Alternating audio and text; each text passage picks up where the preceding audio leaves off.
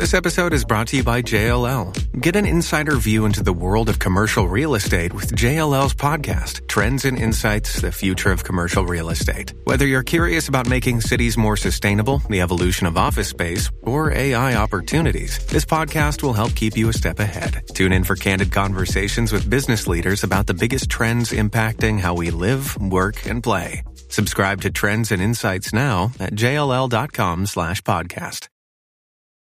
Does Monday at the office feel like a storm? Not with Microsoft Copilot.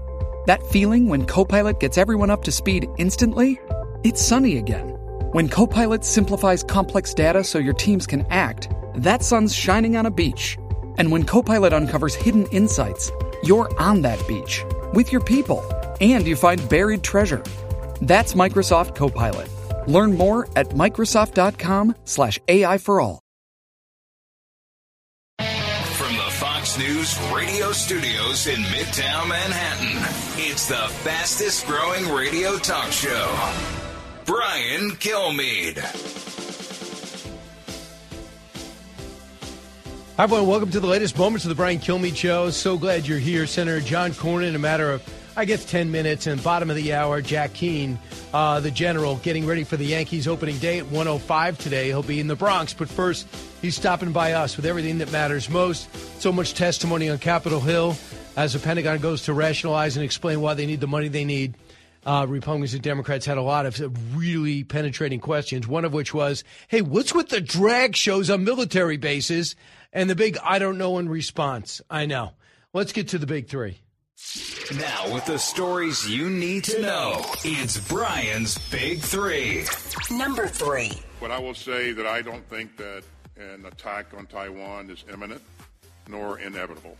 Uh, having said that, uh, we need to make sure that we uh, maintain a combat, combat credible force. You're kidding. Why do I never feel better after Lloyd Austin speaks? China-U S relations at an all-time low. Tensions an all-time high. From the visit of the Taiwanese president today and their reaction to the ditching of the dollar by Brazil to the jump on the Chinese currency, they are trying to confront us everywhere we turn. Does anyone think the defense secretary, the chairman of the Joint Chiefs of Staff, and the president are aware of this? I don't. Number two. As of now, motive hasn't been identified, and the police chief said at the last at his last press conference that they don't yet have reached a conclusion with respect to uh, motive. Uh, we are certainly working full time with them to try and determine what the motive is, and of course, motive is what determines whether it's a hate crime or not. Tragedy all around. Nashville transgender killer motives and manifesto are not public. Why? So the left can focus on guns and blame Republicans. It's despicable. We will discuss the great police work and the stunning death of six innocent people. Number one. We have seen some polls where DeSantis is doing far, far better against Trump, actually ahead of him in Iowa and tied with him in New Hampshire. But this new Fox poll does show that Trump is extremely popular.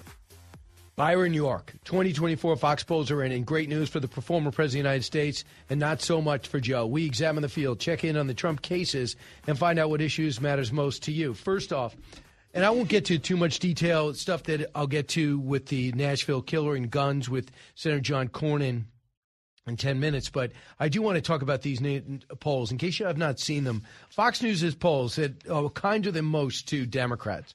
I'm not saying that's ever the intent or the science is bad. I'm just telling you the track record.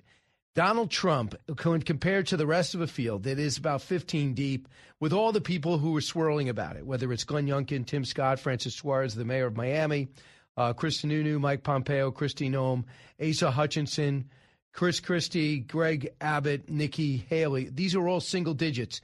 Then Liz Cheney at three percent, Mike Pence at six percent, Ron DeSantis at twenty-four percent. And it looks like Donald Trump at fifty-four percent. He was at forty-three in February.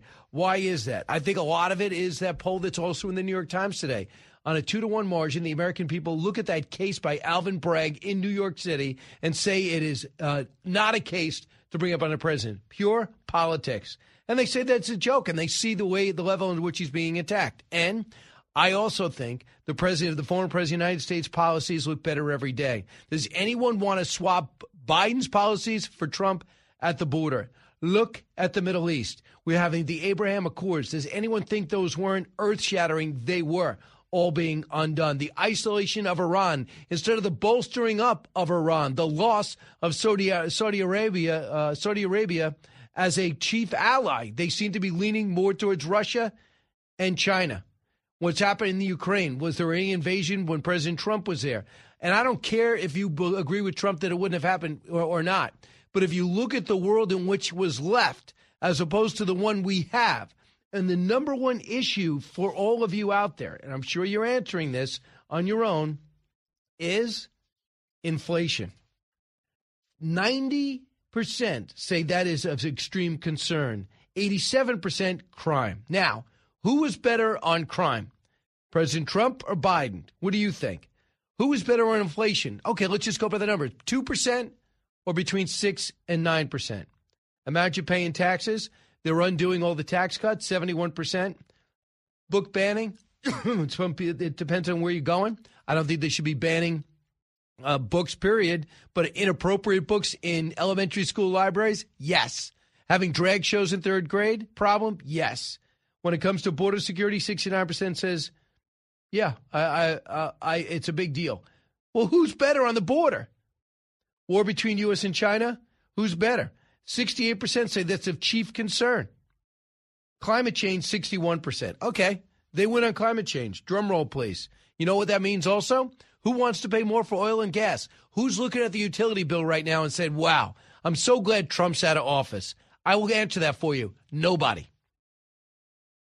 So, to me, these polls are intriguing, and they must be heartening for the President of the United States, who I think in his interview with, with Sean Hannity, I think he looks rattled. I think the, the weight of these cases is definitely weighing on him, in my view, in twenty twenty-four. Oliver Beavers was on. She's from Politico. Uh, she was on with Brett last night at a perspective now, how she sees the polls. Cut ten. There's only two people in the race, Brett.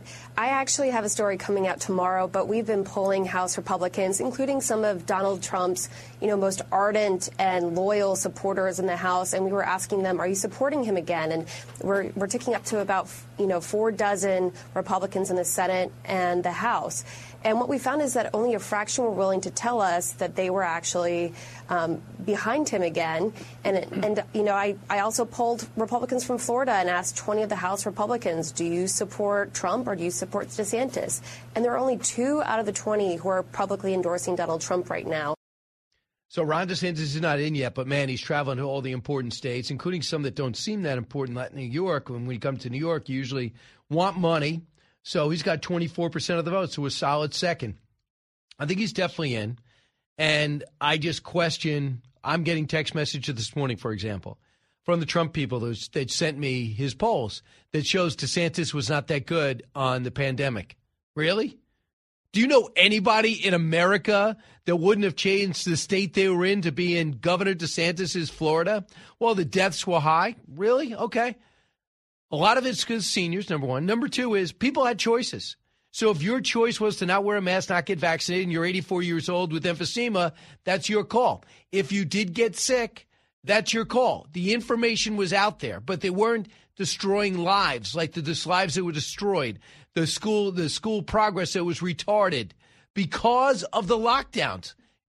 Mister President, he is John DeSantis. Ron DeSantis is not vulnerable on the pandemic. You could pull out any bar graph, pie chart you want. He was awesome on the pandemic. And we know here, Jared Kushner said it on the air, every morning, every morning, before eight, Ron DeSantis would be telling Jared Kushner to go over the numbers and what the latest is, from the vaccine to testing to what people are finding out with the science and comparing notes. That's very similar to what Obama did when the market crashed. Senator McCain said, don't worry about it. Nothing I can do about it. I'm not that great in the economy. And Obama picked up the phone and called Hank Paulson every day. It really won him the election.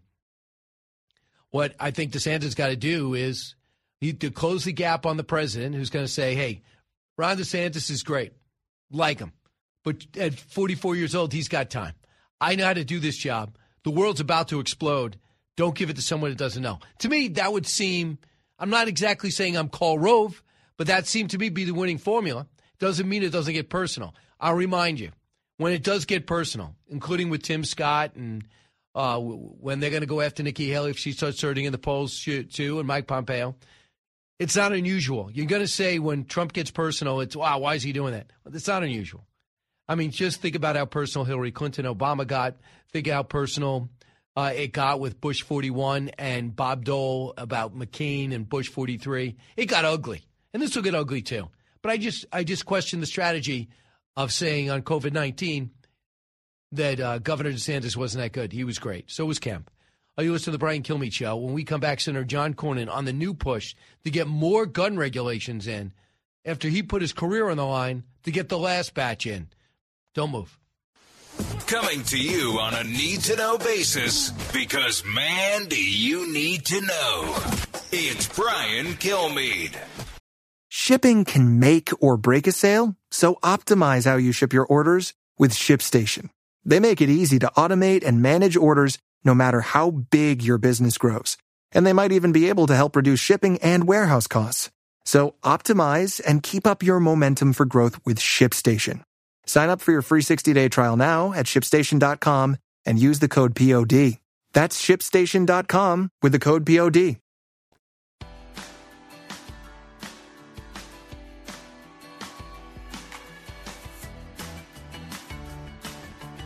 He's so busy, he'll make your head spin. It's Brian Kilmeade. You won't answer our questions, and you won't acknowledge responsibility. My constituents are saying, who's accountable? Who's accountable? Who's paying a price? Who got fired?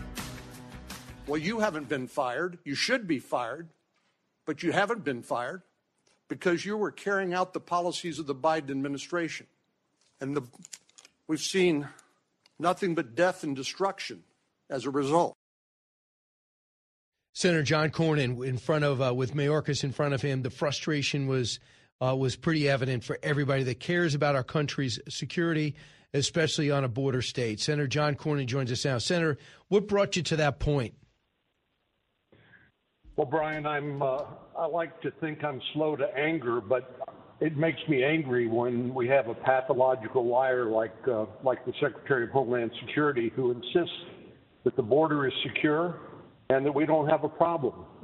Um, I asked if he wanted to apologize to two of the parents I met recently whose whose uh, teenage sons died of fentanyl poisoning, and he refused to even have the he didn't even have the common decency to apologize to those parents. So. Uh, I was angry, and uh, I think it showed. Uh, no doubt about it. Anything going to change? Do you get the sense that anything's going to change? I'm, I'm not optimistic. The, the one thing that will will change is we know that the, the Title forty-two, uh, which is the public health law that is giving the Border Patrol some authority to return people back across the, the border, is going to expire in May. And Uh, But we also know that the administration has the tools they need to do uh, this now, and they they so far refuse to because they're afraid of their populist base, um, their uh, progressive base. So I'm not optimistic, um, but I just had to tell Secretary Mayorkas what I thought and try to see if we could get some change in behavior. But um, but I'm I'm not optimistic. All right, I want to talk to Senator Cornyn. You know, you worked hard, took a lot of heat from your own party to do reasonable gun reform. Uh, and once it passed, again, they're going back for more. Tell us what you passed after the Buffalo shooting and and what uh, and what the effect has been. Well, it was the uh, bipartisan uh, Safer Communities Act, which included three components. One of it was an enhanced background check for eighteen to twenty-one-year-olds. The concern there was we had no insight into juvenile records of evidence of mental health problems or criminal uh, activity. And so an eighteen-year-old could show up and pass a background check, even though everybody knew they were a ticking time bomb like Salvador Ramos and Uvalde. And then uh, it also included the single largest investment at the federal level in um, community-based mental health care, which is a national scandal in my view. We just don't have adequate resources. We don't have the trained personnel to provide those services at schools and in our communities. And, and unfortunately, uh, sixty percent of the gun deaths in America are suicide, people who take their own lives. So we need to try to save those lives if we can, too. And then third, uh, we, we tried to harden our schools and to provide uh, schools the resources they need. But as we saw in uh, Nashville, uh, when you have glass doors that can be easily penetrated by uh, shooting into them, uh, as the shooter did there, then Uh, we need to learn lessons there so we can save lives in the future. Yeah, like get ballistic tape, uh, which is uh, which is gun resistant, would have slowed down. After all, they, they these guys were dead, and this this uh, woman was dead in four minutes. Imagine if we could have delayed him four minutes. So I want you to hear what Karine Jean-Pierre, the press secretary for the president, said yesterday. Cut three. Congress needs to take action. Congressional Republicans in Congress need to get out of the way or come to the table and really have some courage. Have some courage, because if they had courage, Wolf, we would see legislation today, uh, assault weapons ban today. And we know if you take, if you have an assault weapons ban, we know that violence, gun violence will go down. We have the data that shows that. Do we have the data that shows that? And what do you think about her calling you, uh, saying you don't have courage?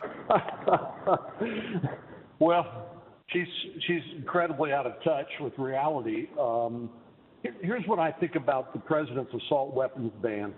He wants to ban law-abiding citizens from uh, from possessing, purchasing, and possessing firearms. There are roughly sixteen million um, A R fifteens or semi-automatic rifles in uh, America today, and in the possession of law-abiding citizens who can use them for self-defense, for recreation, for hunting, whatever.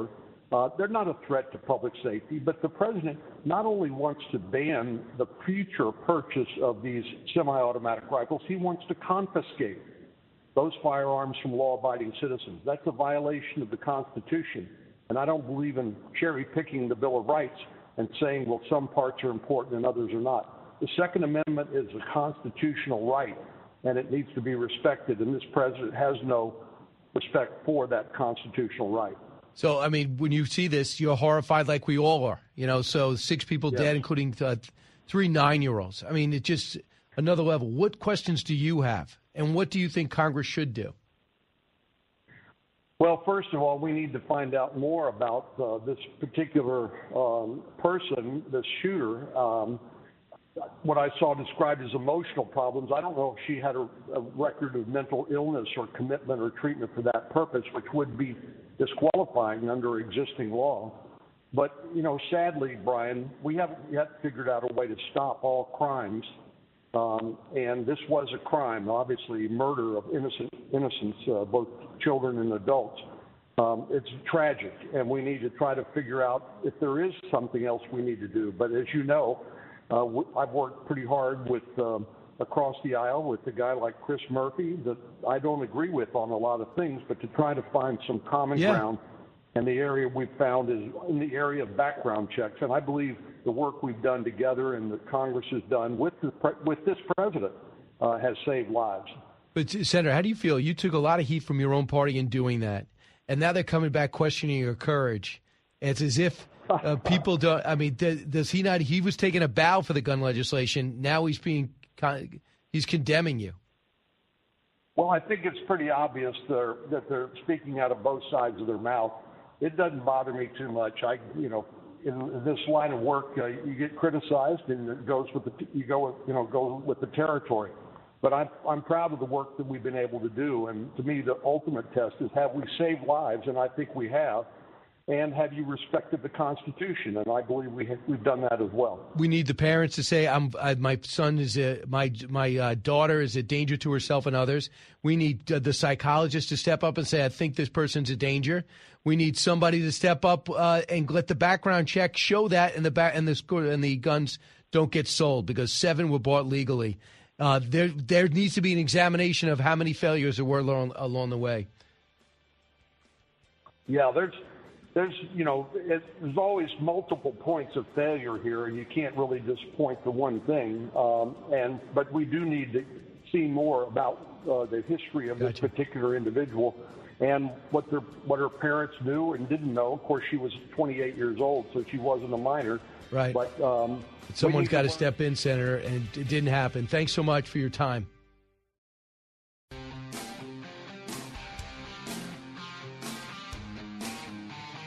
Information you want. Truth you demand. This is the Brian Kilmeade Show. Taiwan President Tsai Ing-wen begins transiting the United States today. This transit is consistent with our long-standing, unofficial relationship with Taiwan, and it is consistent with the United States' one-China policy, which remains unchanged. It is Taiwan's decision to make these transits based on their own travel. Transits are not visits. They are private, and they're unofficial. And that is a backtracking Admiral Kirby, who wants to suddenly sound timid, in my view, and explaining himself on why Taiwan's coming to visit. They're allowed to visit. They're coming to see the speaker eventually. They were in New York yesterday where there were there was uh, big uh, demonstrations in support and some in not in support from, I imagine, China hired them. General Jack Keane joins us now. He knows in a matter of hours the Yankees will start playing real baseball. Retired four-star general, chairman of the Institute of the Study of War, Fox News senior strategic analyst. General, do you, uh, do you feel as though we should be explaining ourselves to China on this? No, not at all. I mean, it's there's such confusion about this. The Taiwan Relations Act, going back to nineteen seventy-nine, when we recognized mainland China and no longer had official recognition with Taiwan, what it talked about was maintaining peace and stability across the Taiwan Straits. And China and the United States both had an obligation to do that. China, for the last fifteen years, has been conducting a coercive campaign against Taiwan that we've all witnessed.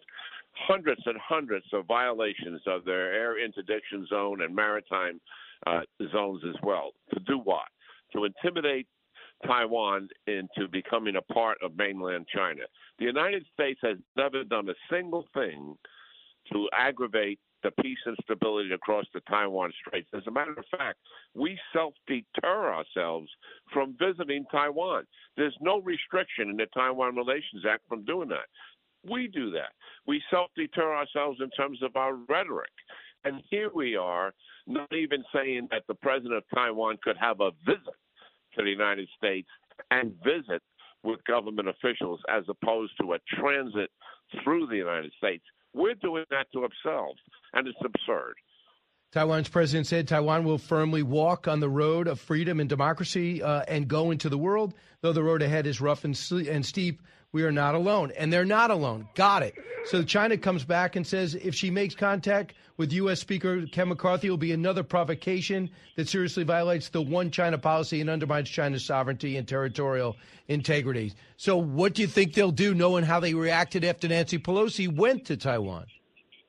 I don't think the kind of reaction would be on the scale of the Pelosi visit.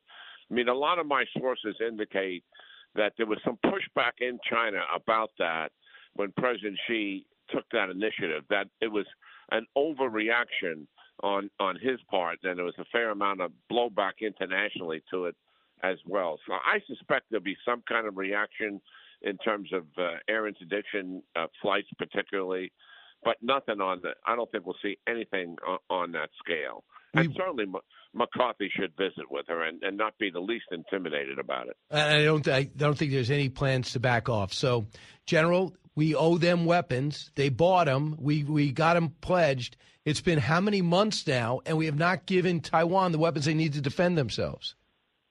It's a three-year backlog that we have, so our audience understands it's the foreign military sales system. It's and it's just not Taiwan.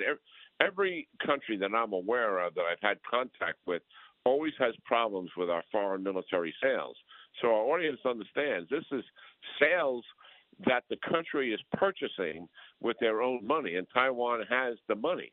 And it's a three-year backlog, and our defense industry isn't responsive enough, and the bureaucracy managing this is not responsive enough. The House Foreign Affairs Committee that Chairman McCall leads has oversight of it, and he's on this issue. Just spoke to him a couple of days ago in his office about this very thing, and and they're they're on top of it and trying to get this bureaucracy finally to be responsive. I want you to hear what General Milley said about what he thinks of China's buildup. Cut nineteen. There might be some economic levels of power. There might be other things in the intelligence world, but for the most part, they're probably going to step out. They have a national goal uh, to be a global, uh, to be the the global uh, co-equal with the United States and superior militarily by mid by mid-century. Uh, they're on that path to do that. Uh, and that's really disturbing. That's really bothersome. So he sees what he sees. Can we change that? I mean, does, are you helpless as chairman of the Joint Chiefs of Staff to do anything about it? Well, certainly the United States is the number one global military power in the world, largely because we can project power all over the world, and our audience has seen us do that. And we have hundreds of bases. China has one base outside of mainland China, and it's Djibouti near the Middle East. But what China has, and the thing that concerns us now, not years to come, is the military advantage they have over us in the Indo-Pacific region. More ships, more airplanes, more missiles. The only advantage we have is with submarines, and we don't have the deterrence that we would like to have that we had with the Soviet Union for forty-five years. They had this advantage. And China is going beyond that because to replace the United States as a world leader, they want to dominate economically, technologically, and they're moving out technologically in areas that concern us. Militarily, already dominate us in, in the region. And, and in addition to that, geopolitically, we, we can see their influence not just in the region, but in Africa and South America. This is likely, uh, Brian, in my lifetime, the most comprehensive threat the United States ha- has ever faced, and it and it is growing in terms of its danger. The Indo-Pacific commander maybe said it best a, a couple of weeks ago, public testimony. He said, the growing threat is, with China is very dangerous, and we have to move with a sense of urgency to fix our shortcomings. Yeah, so you almost feel that our government's being overwhelmed between the economic relationship formed between Brazil, the one now be formed between uh, Saudi Arabia. They're talking about getting off our currency in Saudi Arabia. They're talking about, obviously, they're trading with the Chinese currency with Russia. And now in Brazil, they said we want to trade with each other's currency, not the U S dollar. So on economically, uh, we know about the schools. We know about the donations to the colleges. We know about the buying of the farmland outside military bases, buying land as well. Do you think that our government understands the comprehensive attack on us? Well, listen to what how they express it. I mean, I, I, I've spoken with people who deal with China in the White House, and I can tell you they understand it clearly and how, how comprehensive this threat is. But when I listen to the president talk about it, he, he talks about it as a competition. And, and we're, we're competing with China. China is an adversary, who, and that's how they're looking at us. And they want to dominate us. And that's the reality of, of what we're facing here.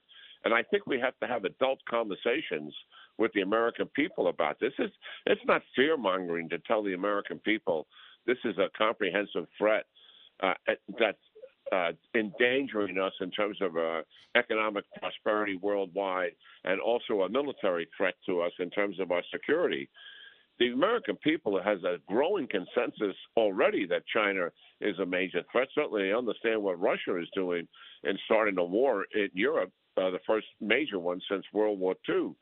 But let's have conversations and, and speak honestly to the Congress about about this growing threat. And then finally, Brian, have a defense budget that that actually makes sense in terms of what the threat is. During the Cold War and, and uh, the normal defense budgets, to include during the Reagan era, averaged about six percent of G D P. Right now, it's three percent of G D P. And, and as well, it doesn't even account for inflation. So the defense budget that the administration has submitted is actually a decline because it doesn't account for the six percent inflation we have.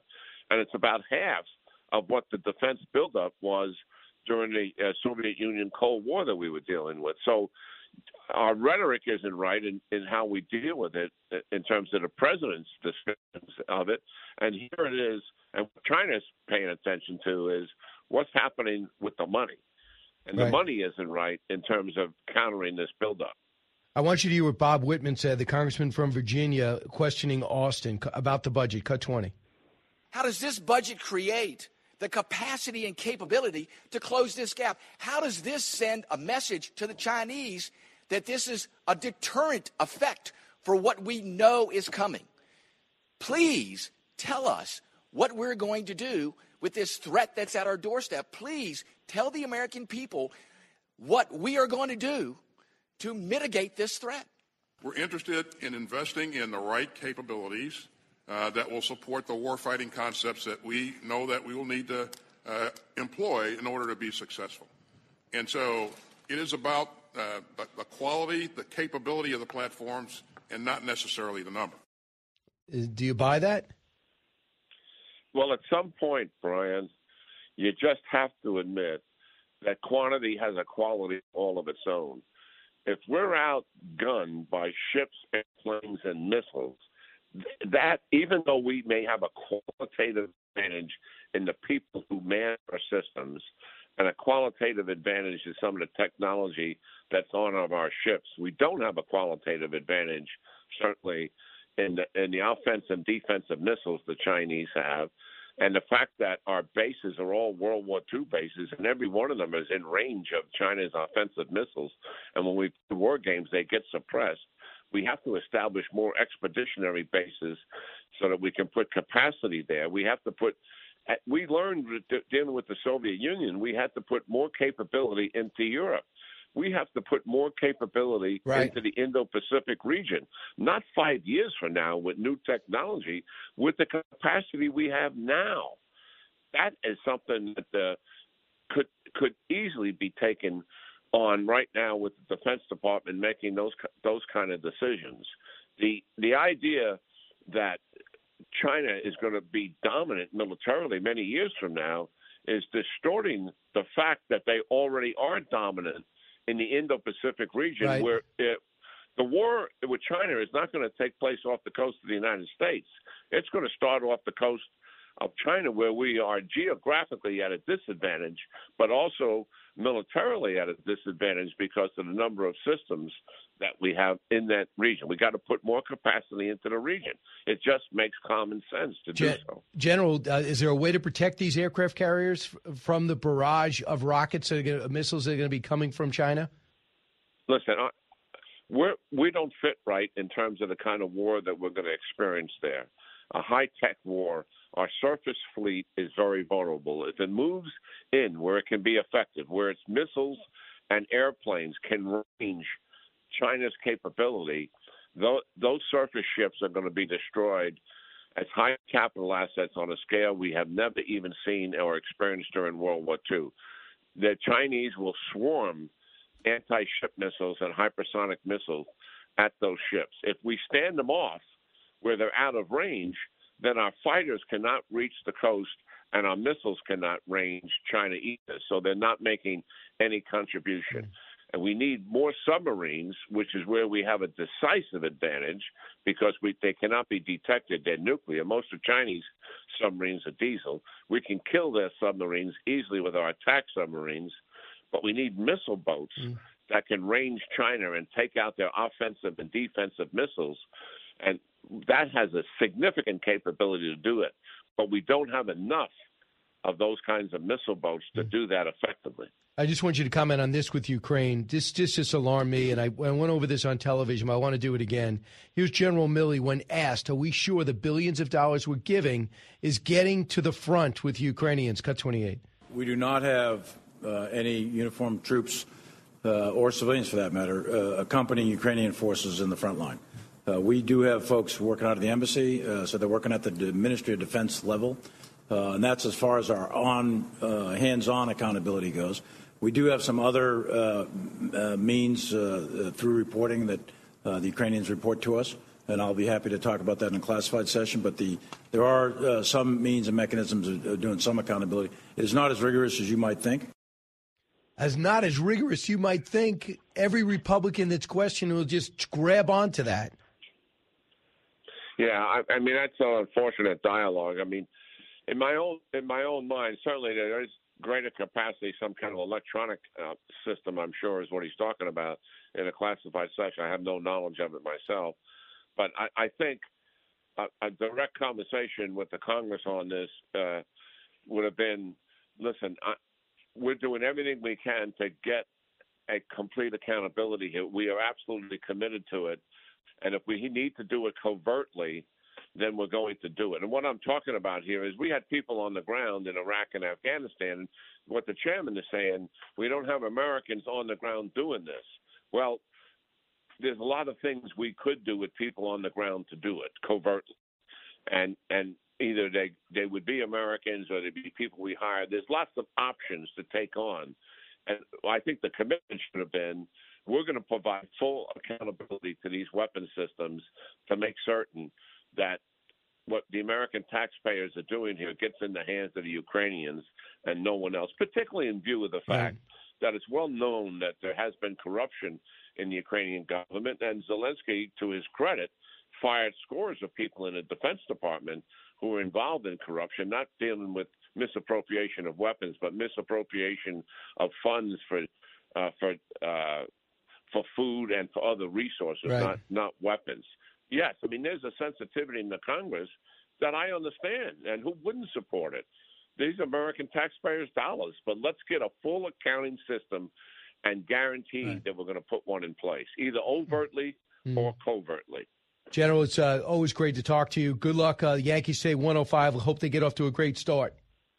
Yeah, thanks a lot, Brian. Go Yankees. Yep, uh, Garrett Cole will get the ball. Uh, when we come back, we'll try to squeeze in some calls. I see every line is just about lit. one eight six six, four oh eight, seven six six nine. Don't move. Expanding your knowledge base. It's the Brian Kilmeade Show.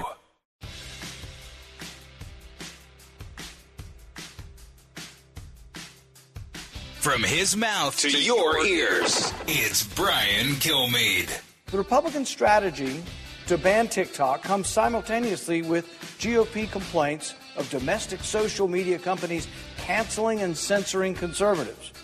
Without a hint of irony, many of these same conservatives now rail against censorship while advocating for censorship against social media apps they worry are influenced by the Chinese. It's, it's, it's apples and oranges, Senator uh, Paul. Apples and oranges. If it was a British company and they were trying to sideline it because the algorithm was disturbing to parents, I'd hear you. But this is not it. This is about China using information uh, for products and people to manipulate our society uh, and un- un- unfairly uh, steal our steal our uh, personal data. Seth in Pennsylvania. Hey, Seth. Hey, Brian. How are you, sir? Good. What's on your mind? Uh, nothing. I was looking at the correlation between the school shootings and TikTok. Uh, I feel like, you know, you look at Instagram, they've already proven that there's a problem with self-image and young girls, you know, they're looking at this stuff. It's sending subliminal messages that they're, you know, getting screwed up by this stuff, and nobody's really looking at that. I'm wondering if Congress or anybody's going to look into that and see if there's a problem there. Look, there's a reason why India banned it. There's a reason why Pakistan banned it. There's, in, there's a reason why other nations are looking, including the European Union, looking to ban it. It's not because they're afraid of the commercial use. It's afraid of diabolical uh, of intentions. And that's what Rand Paul is missing. Not everything is uh, is the First Amendment, especially when they're used to kill us. Fox News headquarters in New York City. Always seeking solutions, never sowing division. It's Brian Kilmeade. Hi, one Brian Kilmeade Show coming to you from forty-eighth and sixth in Midtown Manhattan. Heard around the country, heard around the world. So glad you're here. Uh, of course, I'm from Midtown, and we're in the middle of spring, and it feels like it was winter when I got up at two thirty again this morning. Uh, we're looking at some tragedy with the crash of these two Black Hawk helicopters in Kentucky. Nine crew, uh, all dead. That's why they always tell you in the military, uh, when people, whether they serve or not in combat, especially now, hopefully won't be in combat for a while, I have equal amount of respect because they train like they fight. There's no let up. And evidently they were doing exercises, and there was a crash in the middle of the night. We'll discuss it. Uh, we're also going to discuss a lot of other things with John Anarelli, an F B I Uh, a former retired F B I guy who's the executive staff of the F B I Cyber Division, which is, we're going to cover TikTok as well as the shooting over in Nashville. And then Doug Collins, some staggering numbers out for the former president of the United States and some ugly numbers for the current president. Well, let's get to the big three.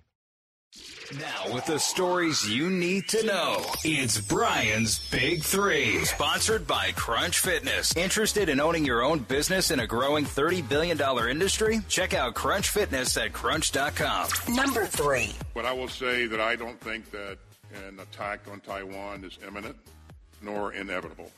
Uh, having said that, uh, we need to make sure that we uh, maintain a combat, combat credible force. Well, let's try to recruit people uh, and try not to kick out eight thousand who aren't vaccinated. China, U S relations are at all-time low. Tensions all-time high. From the visit from the Taiwanese president to what's happening to the dollar and Brazil, we'll talk about that. Does anyone understand uh, in that White House how we're getting attacked from all sides from our number one enemy? Anybody? Number two. As of now, motive hasn't been identified, and the police chief said at the last at his last press conference that they don't yet have reached a conclusion with respect to uh, motive. Uh, we are certainly working full time with them to try and determine what the motive is, and of course, motive is what determines whether it's a hate crime or not. Oh uh, yeah, enough. Merrick Garland, the Attorney General, the Nashville transgender killer. Motives? Need to know. Manifesto. We know the, that she wrote it. Why are they not public? So the left can focus on guns and blame Republicans. Literally, blame Republicans. We will discuss the great police work and the stunning death of six innocent victims. Number one. We have seen some polls where DeSantis is doing far, far better against Trump, actually ahead of him in Iowa and tied with him in New Hampshire. But this new Fox poll does show that Trump is extremely popular. And it's got to be somewhat discouraging to the rest of the field. We'll go over it. Uh, these Fox polls. And that, of course, is Byron York. Why? Because the President of the United States currently is uh, the former President of the United States got to feel good about where he was. You know, it was about three months ago when it was actually February when the President had forty-three percent uh, compared to everybody else that would be in the field to get the nomination. Now it's up to fifty-four.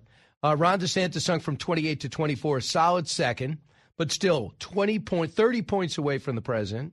Mike Pence, just six percent, lost a percentage point. Liz Cheney, my goodness, uh, she's at three. Nikki Haley at three. Greg Abbott at two. I don't think he's running. Chris Christie, one percent likely. Asa Hutchinson thinks he's going to run. Kristi Noem would not rule it out. I asked her, when are you going to decide if you're going to run? She goes, just stay tuned. I saw Mike Pompeo in the green room the other day. I think he's absolutely in. And I thought Tim Scott was going to get in this week. I think with the shooting, not many people want to be part of that and have something uh, ugly attached to it, and they don't want to overwhelm a major story. So it's a tough if it's, it's a tough dance. But the President of the United States, the former president's got to feel good about it. Second choice for G O P nominee, Trump is at forty-three percent. It was at thirty-four percent. Nikki Haley, a solid sixteen percent for the best second choice. twenty twenty-four, uh, second choice for G O P nominee, DeSantis at fifty-two. It was at forty-two. And Pence at sixteen. He was at twenty-three. Now, when it comes to President Biden, I don't know how he did it, but he's got forty-four percent approval rating. I can't see that. I don't know how he does that. Do you really think that that is the case? That is much higher than Reuters. I was at thirty-eight percent next week, last week. What has he done right since? Made an ice cream joke before a, a, a massacre at a school? So where was the president's approval rating? He said forty-four in February, too, forty-five in September. It was up to fifty-four in April of twenty twenty-one, but it has dropped like a rock. He's been terrible. And the thing that's so amazing is that on the inside, we're just amazed. We see him trip all over himself. We see he doesn't want to answer any questions, literally turns his back after every re- rehearsed remark and walks away.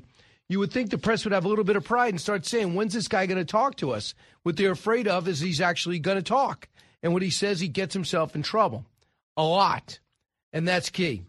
Joe Rogan sits there on Spotify and says, I-, I can't believe how many gaffes are being covered by this press, covered up for. Cut thirteen. The media has lost its hold over the narrative. Now the media conveniently leaves out anything that it doesn't want to be at the front and center. All it is is like, January sixth. January sixth, did you see what they did? January sixth, Trump is coming back. How about the fact that the guy who's the president right now can't form a sentence? He makes up words and stumbles through things. No one says a thing about it. Thank you. We do, and the rest of the press does not. They act like he's some moderate, grandfather-like figure. He's not sharp. Watch Bernie Sanders the other day. Just so you don't think I'm against uh, any eighty-year-old. I am not. Watch Bernie Sanders the other day grill, yesterday, grill the C E O of Starbucks, uh, Schultz, Howard Schultz. No one no one walked away and go, uh, well, Bernie Sanders looks old. But he sounds fine. He's fine. Donald Trump is fine. You might, if you don't like John, you probably didn't like Donald Trump at fifty-six. You're not going to like him at seventy-six. But no one says he's losing it. This guy's lost it. And that's why one out of every four Democrats want him to step aside. This is what's so, I find it endlessly intriguing. So Olivia Beavers of Politico uh, said this about the field and what it looks like on the right and left. Cut ten. There's only two people in the race, Brett.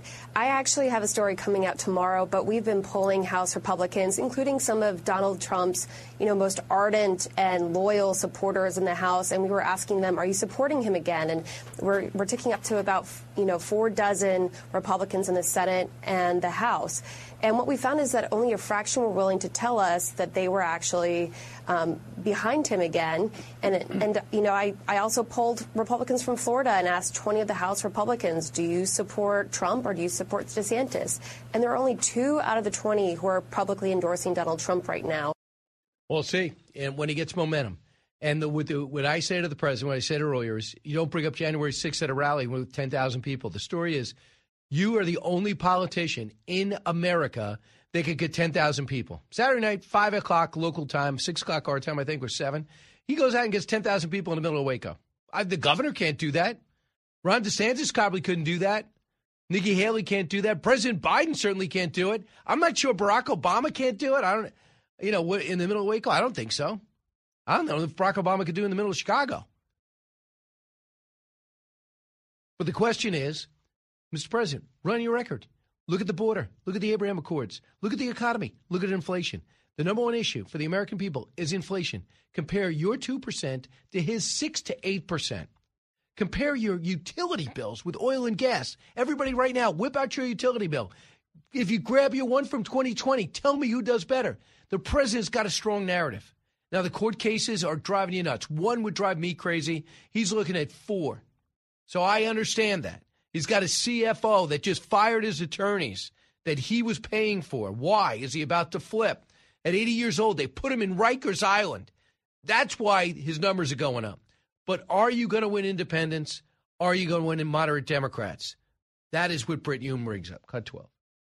That's consistent with the other polls, uh, Brett.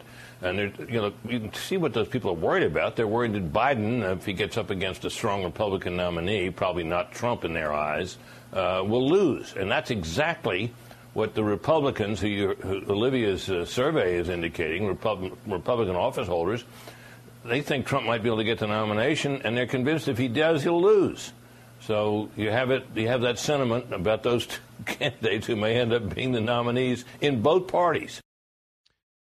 And guns, too. So uh, they did gun re- legislation. Now Joe Biden wants to make some hay by saying MAGA Republicans uh, want everybody, uh, want uh, Republicans want to get A R fifteens and let them shoot children. Watch. That's what the press secretary is essentially saying, and it's despicable. When we come back, we get to the facts of the cases. We know them. John Iannarelli joins us. Retired F B I guy, great analyst on any crime. He'll be with us live. And then Doug Collins will bring us inside Georgia, the case that could be coming forward any day. You listen to The Brian Kilmeade Show. So glad you're here. Giving you everything you need to know. You're with Brian Kilmeade.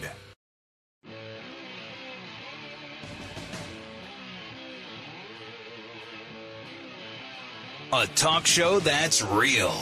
This is the Brian Kilmeade Show. I received a very, very weird message from a friend on Instagram. I think it's like a suicidal thing. I called the suicide hotline, and they told me to call the sheriff's department. The sheriff's department told me to call you guys. So I'm just trying to see, can anybody, I just don't want it on my conscience. If somebody can go check on her. Only thing I have is her Instagram.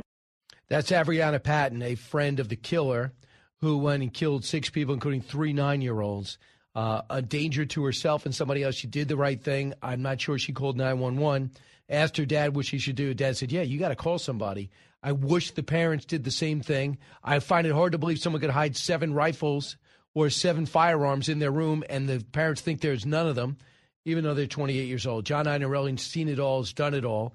Retired F B I guy, was a member of the executive staff of the F B I Cyber Division and member of the F B I SW- uh, SWAT team. John, can you make sense of this woman's quest to kill children? Good morning, Brian. Well, I'll tell you, I really want to see the manifesto because I want to see what that person was talking about. We've heard stories that she was under psychiatric care, and there's also requirements if she was threatening violence, that that needs to be reported to law enforcement. I think as this investigation continues, we're going to find out a lot of things, and we're going to see a lot of indicators in advance that somebody should have notified someone. What about the therapist? I mean, if it's a psychiatrist, they can do they can do prescriptions. Don't you? Are you curious if they were on any type of medication? Are we seeing that now in the uh, profiling these killers? We're seeing a lot of psychiatric, serious psychosis problems, and medication is frequently involved. And, of course, with medication, while it's given to try to treat the patient, it can have some really strange adverse effects as well. And that may be the case. There's a lot of things we need to know because it's not just about this case, Brian. We need to prevent the next one from happening. Why do you think we don't have the manifesto yet that said the F B I is evaluating it or analyzing it? So I think when you look at the manifesto and some of the writings, probably shared different conversations, things, and people who knew what was might have been going on, there may very well be criminal liability for other people depending upon what that manifesto says. I believe we're going to see it, but they want to take a hard look at all the details and see if there's any criminal violations that other people could be prosecuted for. John, you know what I'm thinking of? They don't like the what it says. They want to they want to blame the gun. They want to blame the rifle. They want to say, uh, and if this is about transgenderism or something that might not be politically uh, beneficial, a lot of people see politics in the reason why it's not out yet. Which is all the more reason that needs to be released as soon as possible. You're right. Those rumors are out there, and that needs to be dispelled if it's not the case. What I'm hoping is that they're taking a hard look for criminal liability of anybody else involved.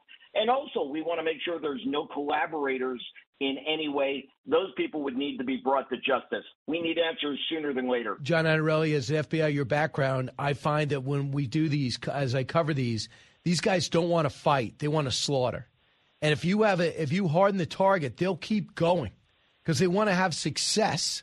And a lot of them can be stopped outside if we have the right security before they get inside.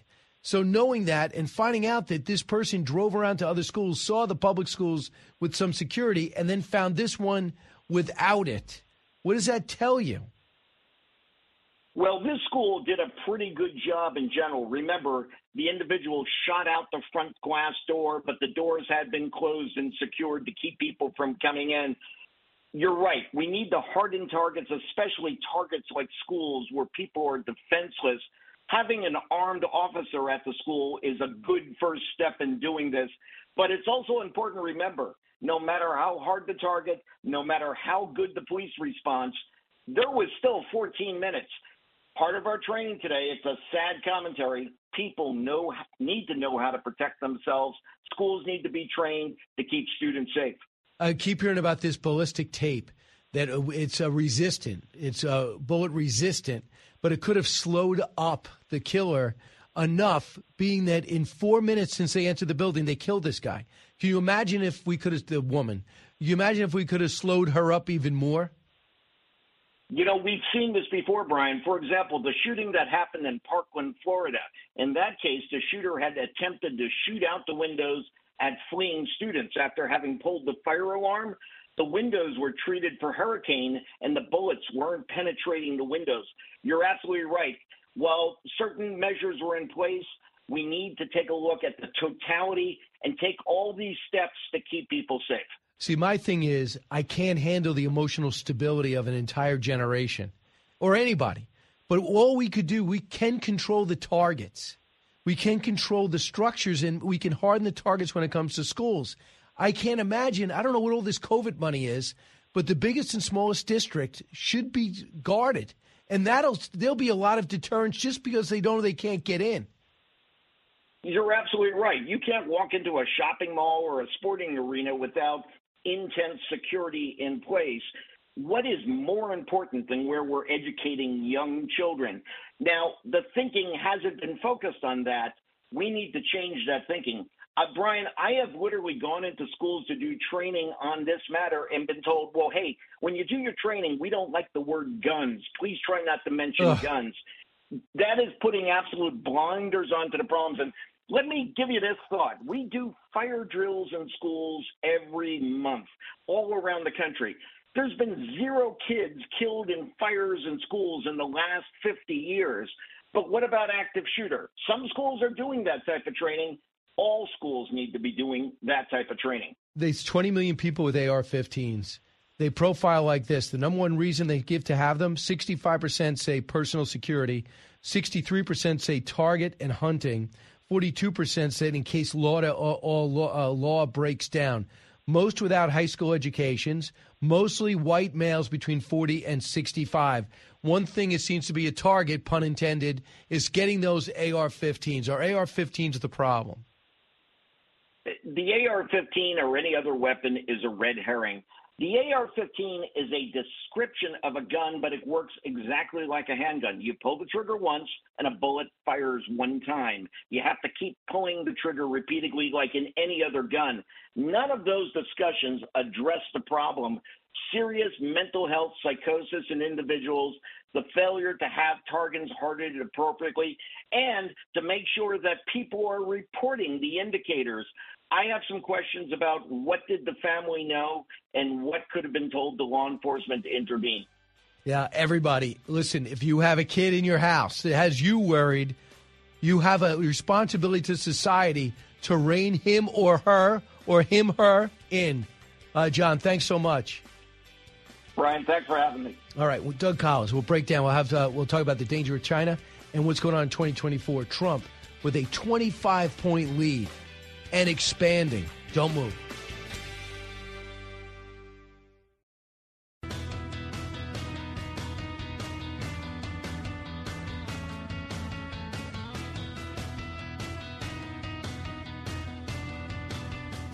A radio show like no other.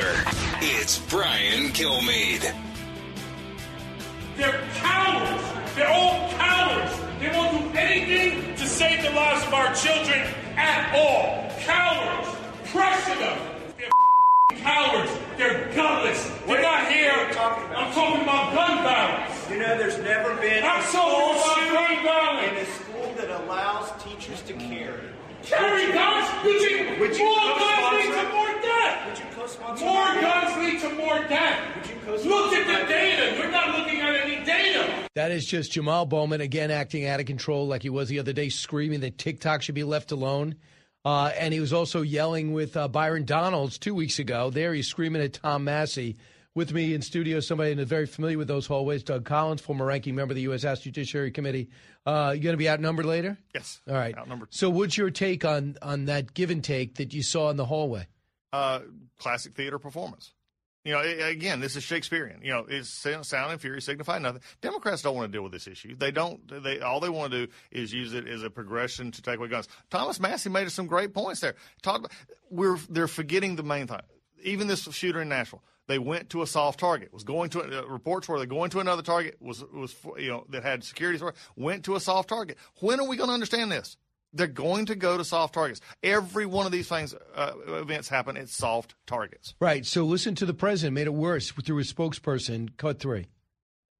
Congress needs to take action. No. Congressional Republicans in Congress need to get out of the way or come to the table and really have some courage. Have some courage, because if they had courage, Wolf, we would see legislation today, uh, assault weapons ban today. And we know if you take, if you have an assault weapons ban, we know that violence, gun violence will go down. We have the data that shows that. You don't. No. No, I'd give her. I'd buy her lunch today if she came to New York. If she could, if she could define an assault weapon for me. What about the? What about her tact?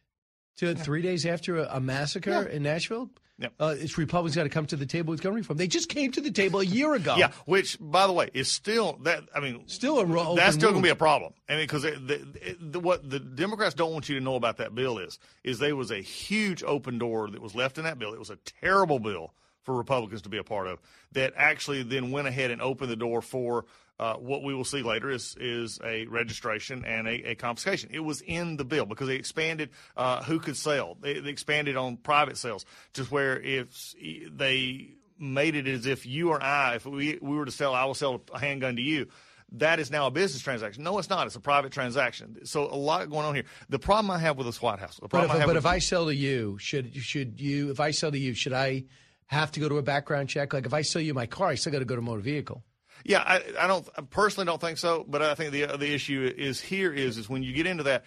The next step is when you, motor vehicles are bought and sold. They're commodities. A gun is something else. And we've seen, if you start in areas where we've already seen left-wing groups say they took the uh, gun ownership list and said, this person has a gun, this person has a gun, this person has a gun. You got problems there. We've got to work this out better. And I think that's the problem. Having the solution say, oh, ban all A R fifteens or ban, quote, assault weapons, which is a non-existent term. What are you doing about the seventy-five percent, I think it is, or more of the murders, or eighty percent or more of the murders that take place with handguns? Right. And again, we don't, we don't even want to talk about it because, one, they come in minority neighborhoods, they become in other neighborhoods that they just ignore. A R fifteens are, are held by twenty million Americans, uh, most which forty to sixty-five, forty to sixty-five and white. Uh, they say forty-eight percent of people uh, say one of the main reasons, self-defense, sixty-five percent. Mm-hmm. Uh, target and hunting, sixty-three percent. In case all law uh, breaks down, forty-two percent. Yeah. So that's just what this person had. Seven guns up in her room. Yeah. No, and they and the parents thought they had none. So should that come on a background check, Doug? For example, you're a gun store yeah. owner. Do you want to sell to this future killer? Absolutely not. No. How how do you arm the the, the gun owner, mm-hmm. excuse me, the gun store owner, right. with the proper information to not make that sale? Well, and that's the question. That's the that's one of the issues that's coming up in some of these discussions about this person in Nashville. Again, the I can the the problem you have is you're make, putting the gun owner in a situation, the gun store owner saying, I'm going to predict what you may do. Now, if there are stuff that were already possibility uh, preempted them from getting it, like an, an issue with a mental health issue, like there was a condition, then those are in the system or should be in the system. It's not, find out why. But also, why would the parents not know that there's seven guns in their house? Why would they not, when they're already having trouble with this this uh, person because of their stand against the choices that this person's made? Why are they not looking at the, the symptoms here? This is the problem. Again, in most of these surrounding it, you can see symptoms coming up beforehand. So Republicans have paid the price. Those, I think, the seventeen that voted for the gun reform, that that, yeah. that, that was tough on the party. It was. The party was ripping John Cornyn and everyone mm-hmm. for going along with it. What they did is also provide money to states on the red flag laws. And they said, if you do it, these are going to be the parameters. Someone had to dial it back, and some had to put it into place. If you want this money, put in red flag laws. So we want to stop the next seventeen-year-old who's going to go up to Buffalo and kill people because they're black. Yeah, the problem is right now is none of the red flags has existed. Because I did, as, as, as, when I was a, the ranking member of the judiciary and being on the judiciary, none of these red flags would have stopped any of the shooters you talked about. None. Zero. Unless you can somehow see the problematic seventeen-year-old who turns eighteen and gets their record expunged. Goes, good, now I can go yeah. buy my own gun. And he does, but yet he has already been arrested a couple of times and already been uh, observed because he's been threatening schoolmates. Right, but there's also disqualifiers even from a juvenile record in, in many states. So, I mean, this is an issue that, that can take place. The problem is here is, like I said, we we deal with these in one-off situations. But what's really right now is, frankly, the mainstream media don't want to deal with this one because of, because of, because the, of transgender. Because of transgender issues and Christian. And it's just amazing to me. And it's, it's that, well, we're going to back off of this because there's there's issues here we don't want to talk about. But when you go into this, you dig deep into this. Rifles account for such a small part. And, and this issue, frankly, this gun was not even an A R fifteen from what they're saying now. It was, a, uh, it was not the kind of guns that everybody's claiming they are. The issue that you have is, is, again, going back to the situation of what Democrats don't talk about. They don't talk about the crime. And, and the other issues of gun control, you know, if they oh, want yeah. to go, they're just, I mean, it just is blatant hypocrisy. I absolutely. And the President of the United States making uh, making it clear, I'm going to I'm going to ask for an assault ban. If not, I'm going to make the Republicans accountable for it. Yeah. And, okay. Well, and the other thing is, so you go back to the, the, the bill last year and you talk about it. Republicans who think that they'll work with uh, anti-gun folks and get something out of this politically or anything else is just wrong. I mean, there. I mean, how many of those same uh, Democrats who uh, were so happy that seventeen or whatever it was, the Democrat Republicans who joined on, mm-hmm. actually stepped up and said, hey, we're going to support you. Hey, we're going to give. Right. It doesn't happen. It just doesn't happen. So look at the stat. This study showed out of the people that own A R fifteens, forty-eight percent are Republicans, forty-seven percent are independents. Mm-hmm. Uh, and a small number, twenty-eight percent are uh, rural, um, uh, from a rural background. But so and you're losing – Democrats should watch it. You're losing independents who want the A R fifteen, want a gun. Yeah. Well, they, look, the A R fifteen is one is is a rifle that they can use. They can t- use target shooting. They take it hunting. It is for home self-protection as well. Again, this idea that it's a fully automatic is a load of crap. It's not a fully automatic weapon. It's one pull, one trigger, you know, one uh, shot. And, and again, the a point was made just the other day. This person went into this Nashville play, killed seven people, tragedy, with what they're claiming is assault weapons. A, a man about fifteen, sixteen years ago walked into Virginia Tech with a handguns and killed thirty-eight. Okay? Gotcha. It's not the gun. So let's talk about these Fox News polls. twenty twenty-four presidential hopefuls on the right. Donald Trump with fifty-four percent of the vote. It was at forty-three in February. Ron DeSantis at twenty-four percent. It was at twenty-eight. He's not a declared candidate, nor is Mike Pence, who's third with six percent. Liz Cheney, not declared, three percent. Nikki Haley declared three percent. Greg Abbott, two percent, and there's a whole bunch of one-percenters out there. So why is Trump still, still so popular?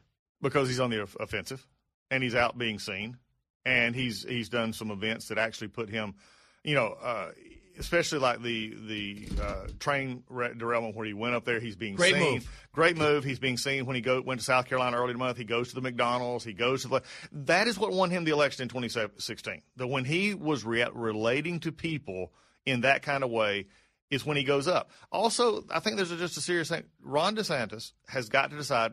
I think he's decided, but I'm wondering if they've how what they're building into the fact of he's never been vetted on a national stage. Trump has been very good at framing some issues on him, and it's going to be interesting to see how he reacts to it. If you let too much of it build up, it's very hard to overcome, and Trump is on the, the offensive right now. Well, the one big mistake is talking about twenty twenty. Yeah. I, that, I think that's the one thing that does January sixth. A lot of it, it does. People said, "Okay, here we go again."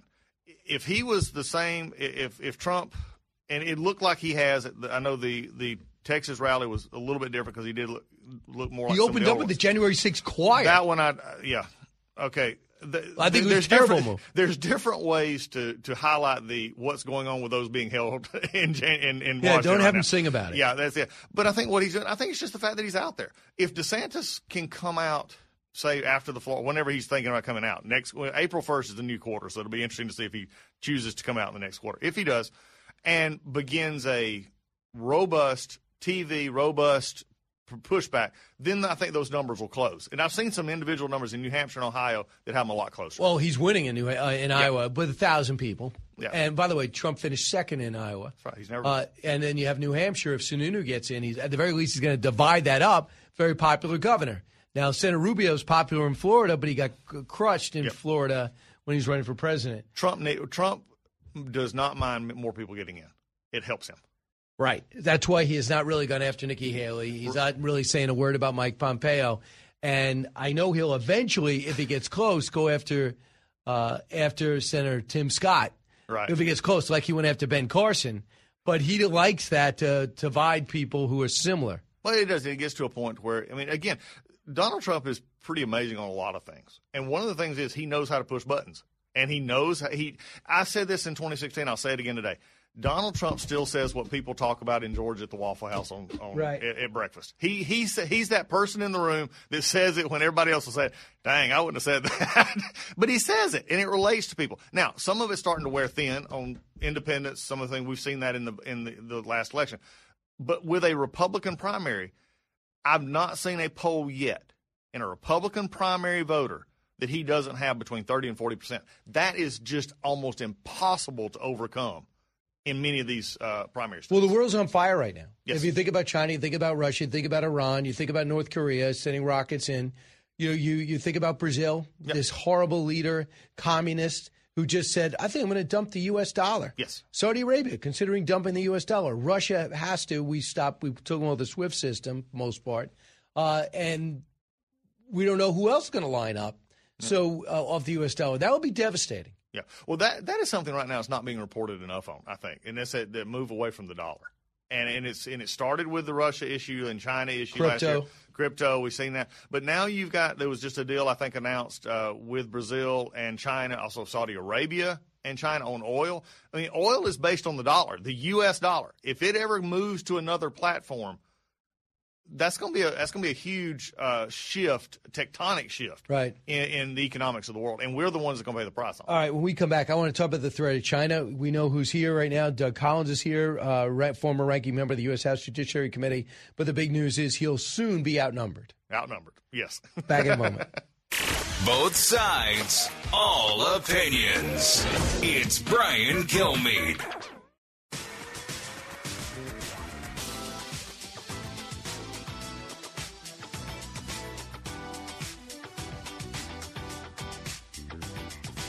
The more you listen, the more you'll know. It's Brian Kilmeade. Doug, I, Doug Collins is here. Doug, I think you know the number one story uh, this week has been Gwyneth Paltrow. As you oh, know, has to, be, has, to be. has to be, right? And, um, you know, she hit that skier three years ago, three hundred thousand dollars. She could have got rid of this case in a minute, right? Yeah, yeah. What is going on with this? I, I think it's hilarious. I think she just finally said, you're not going to do this to me. Right. And so she walks in. She said, she's spending more in attorney's fees, oh, yeah. double in attorney's fees, than she would have had to pay out on this thing. I think it's so funny. His daughter says, you know, she came in, she screamed, and she was really, she had to go right after the skiing and go get a massage. Now, yeah, to so. me, that is not that is not the best thing you want your daughter to say. Uh, but, I didn't but, think but so. But if you watch her, I mean, you can see her on screen. She, I mean, like, don't give two rips. I mean, oh, it's yeah. like, here we go. I know, but I, you know, I guess she's back and she gets to talk about her products. Uh, can we talk about what's happening with China? Sure. We will have the Taiwanese president come here. It's going to make a way across the country. Listen to John Kirby. Show Be Gutless. Cut fourteen. Taiwan President Tsai Ing-wen begins transiting the United States today. This transit is consistent with our long-standing, unofficial relationship with Taiwan, and it is consistent with the United States' one-China policy, which remains unchanged. It is Taiwan's decision to make these transits based on their own travel. Transits are not visits. They are private, and they're unofficial. Wow. Yeah. Why are you backing off? We're allowed to have the Taiwanese president here. She was been here five other times. Yep. Well, I mean, if you reverse it back, Kevin McCarthy, the speaker, was supposed to go to Taiwan and was talked out of it, you know, by Taiwan, by, by Taiwan and others. It's like, okay, in a certain situation here, when are we going to just stop saying China is this little place that we love to trade with and get cheap goods? No, this is a country that has made a legitimate decision in their minds over the past thirty years to go from – I read the statistic. It was like in the middle eighties in Beijing, there were no cars. There were only bicycles. This is the middle eighties, thirty-five years, thirty-six years ago. And now to a situation in which they're controlling the com- the, the, the conversation on uh, currency. They're controlling the combination on energy. They're controlling the conversation on who is going to do what in Southeast Asia. And they're controlling, you know, right now, the Russia-Ukraine uh, war. When you've got Zelensky now saying, I'm waiting for the Chinese to show up. It's like, okay, think about that for a second. If we think we can just sit back and just not be aggressive or at least stand up to this, we're in trouble. So, Doug, here's the thing. What's the State Department doing? They should be in every one of these countries telling everybody exactly what's going on, getting ahead of it, find out who the players are, find out where the Chinese presence is. Instead, we've given up Central America. Honduras just mm-hmm. uh, no longer uh, recognizes Taiwan. They also have set up a trade relationship with China. We saw there's a lot of need in Argentina. Argentina no longer recognizes China. They recognize Taiwan. There's going to be all types of trade agreements now with Brazil, who now is going to take no longer trade with the dollar, is going to trade in the Chinese currency. We know they've taken the Congo with the rare earth. We yeah. know they've taken that for sure. And if they take Taiwan, they'll have ninety percent or more of the chips in the whole world. Yeah. Oh, what are we doing? Uh, it's a great. Uh, this also goes back to the very, uh, very much of a concern in our country that we can be isolationist. Now, understand me. We do not need to be the world's police force. We do not need to go send our troops to, to fight every battle. But we cannot withdraw. Okay. We, of course we can. And, and, and, but unfortunately, I've seen this on the Democratic side, and I've started to see it more on the Republican Absolutely. side last year, that we just refuse to go back, that the, the two percent, three percent foreign aid we have in our budget, cut it all out. Okay, well, when you cut it all out, there will be a vacuum.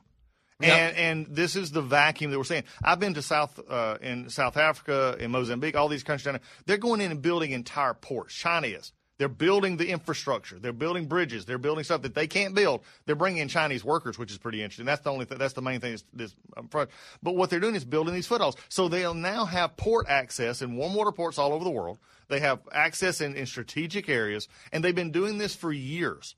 And one of the things that you have to go back to between the relationships, Donald Trump was calling this out. And, it, and at least it was slowed down. The minute Joe Biden stepped in with what may or not be the compromise situation of his family situation with China, and China is just, I mean, Xi is at the top of his power right now.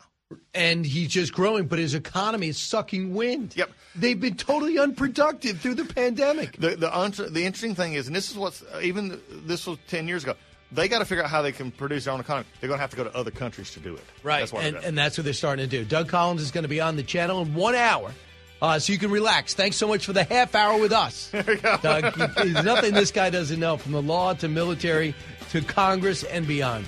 Don't move. From high atop Fox News headquarters in New York City, always seeking solutions, never sowing division. It's Brian Kilmeade. Hi, everyone. Welcome to the latest moments of the Brian Kilmeade Show. So glad you're here. Uh, with me in studio is going to be Senator Rick Scott. Excuse me, he's not going to be in studio, but he'll be on the show. We'll bring him inside what's going on with China and beyond, as well as this big battle in Florida between the former president of the United States and the governor. Uh, and Jacqui Heinrich has just walked in. Uh, it, you were invited, right, Jacqui? You were, invi- you were invited. So this isn't one of those things where a reporter storms in to tell me all. Or no. An anchor. Okay, no. Good. Because it's happened before. You asked me to be here. Right, actually. That's right. And, and great job this morning. I've been listening in and out of breaks uh, oh, with uh, work with Bill Hemmer, who's a, he's not a nice guy, right? He Consummate is, pro, easiest guy to work with. Is it really? Yeah. So you go against really the conventional wisdom. All right, let's get to the big three. Now, with the stories you need to know, it's Brian's Big Three. Number three. But I will say that I don't think that an attack on Taiwan is imminent nor inevitable. Uh, having said that, uh, we need to make sure that we uh, maintain a combat, combat credible force. Wow, uh, just awful. I watched some of this hearing on YouTube last night. Uh, China-U S relations all-time low, tensions all-time high. From the visit to, from the Taiwanese, Taiwanese president to the reaction to the ditching of the dollar by uh, Brazil and China currency, does anyone think the defense secretary is up to the task? I don't. Number two. As of now, motive hasn't been identified, and the police chief said at the last at his last press conference that they don't yet have reached a conclusion with respect to uh, motive. Uh, we are certainly working full time with them to try and determine what the motive is, and of course, motive is what determines whether it's a hate crime. Right. Or you not. know, you know, what might help, letting us see the manifesto. Hopefully, we'll see that soon, of the Nashville transgender killer. Why? Uh, so many people want to blame Republicans for not getting rid of assault weapons. I just think that is way off course. Number one. We have seen some polls where DeSantis is doing far, far better against Trump, actually ahead of him in Iowa and tied with him in New Hampshire. But this new Fox poll does show that Trump is extremely popular. And uh, the polls don't lie either. Uh, we're going to look at the twenty twenty-four poll. Uh, great news for Trump. Uh, DeSantis a solid second, the rest of the field in single digits, and not great news for Joe, although at forty-four percent approval, it's higher than some recent polls that he got. Jacqui, great to see you in person. Hey, great to be here. Thanks do, so much. How do you feel about New York? Uh, did you hop on the train and come here last night? I did. Ready? I took the train. Uh, I left the White House at six, and my seven o'clock train was delayed, and then delayed again, and again, and again. I think I got in sometime around twelve thirty. Wow. Yeah, so um, aside from that, it's great. Right. And you were reporting yesterday from the White House. I was, yeah. So uh, kind of a crazy time. It seems like China is doing everything possible to surround us, whether it's uh, trying to intimidate us from entertaining the Taiwanese president to what's happening with Brazil, Saudi Arabia, trying to enhance relations over in our own hemisphere. Do you think there's a sense of urgency at the White House? You know, I, I think there is a sense of urgency, but I don't know what they're doing with it. Uh, it surprised me to hear Uh, General Milley say that he does not think that there's an imminent threat uh, from China on Taiwan, when you've heard the exact opposite of that from countless people from across the spectrum, uh, that it's certainly, you know, expected before twenty twenty-five, maybe even sooner than that. Um, You also had just last month President Xi Jinping say that he is readying his country for war, and they've increased their defense budget by seven point six percent. How do you look at all of those things and not express more concern? I, I don't know where why Milley feels so confident about that. You know what's really crazy, Jacqui? What's the State Department doing? Where we're losing ground in places like Argentina, Honduras, Saudi Arabia. Well, I mean, they at one point, the president can't do everything anyway. The best president ever, F D R, mix him in with Lincoln. You can't possibly, in a complex world like this, be working every corner. But China's managed to. Mm-hmm.